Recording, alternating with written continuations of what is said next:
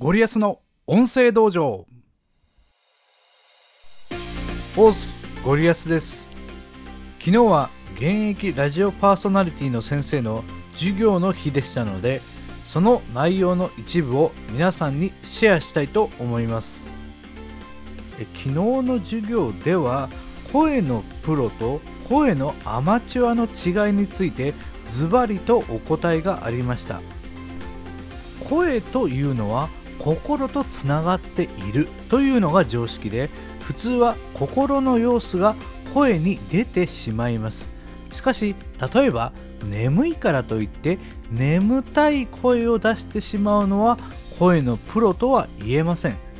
心のままに声を出すのではなく心とは違うところから声を出す。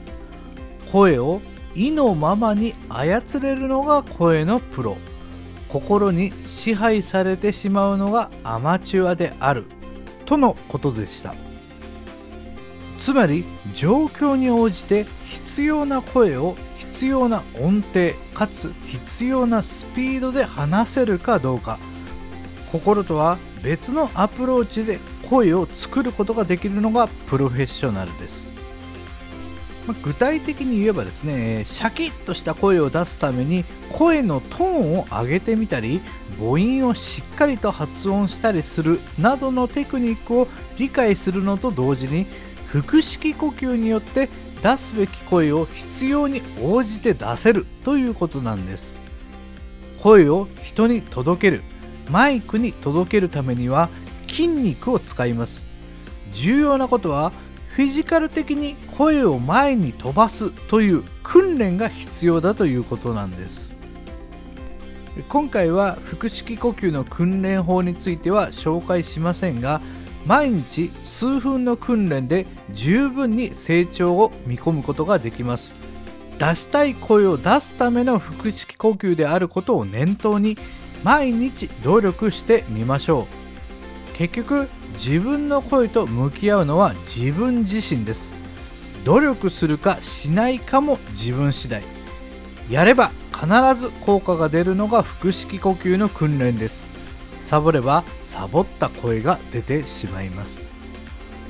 一方で持って生まれた声質が思わしくないから訓練しても意味がない。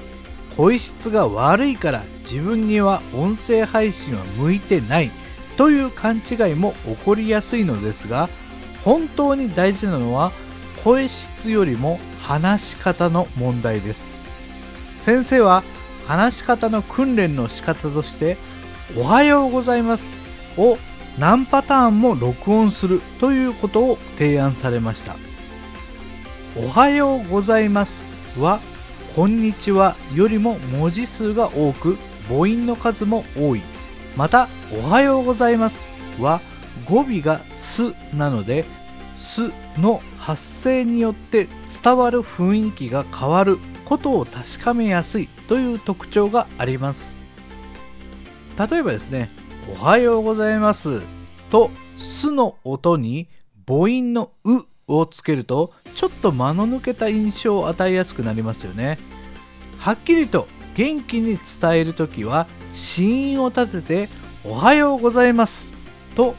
S の音を子音だけで発音します。その他子供っぽく伝えるならば口の形を「う」の形に近づけて語尾を伸ばしながら「おはようございます」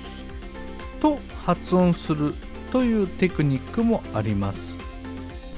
音程を下げてスピードを緩めると「おはようございます」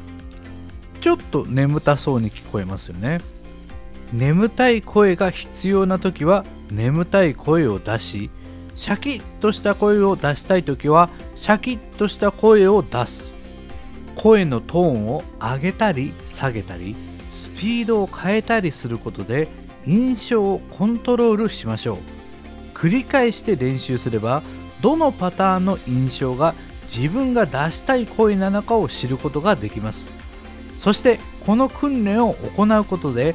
声の印象は声質の問題だけではなく話し方で大きく変わるということがはっきり理解できるはずです。言い換えればあなたの目指す雰囲気は努力と工夫次第で作ることができるということ。もしあなたが音声配信に前向きに取り組むのであれば1腹式呼吸を毎日数分間訓練する。2自分の声を録音して自分で聞く。3スピードや音程話し方をいろいろと変えてみる。の3つのステップに挑戦してみてはいかがでしょうか。今回は以上です。それではまたお会いしましょう。ありがとうございました。さよなら。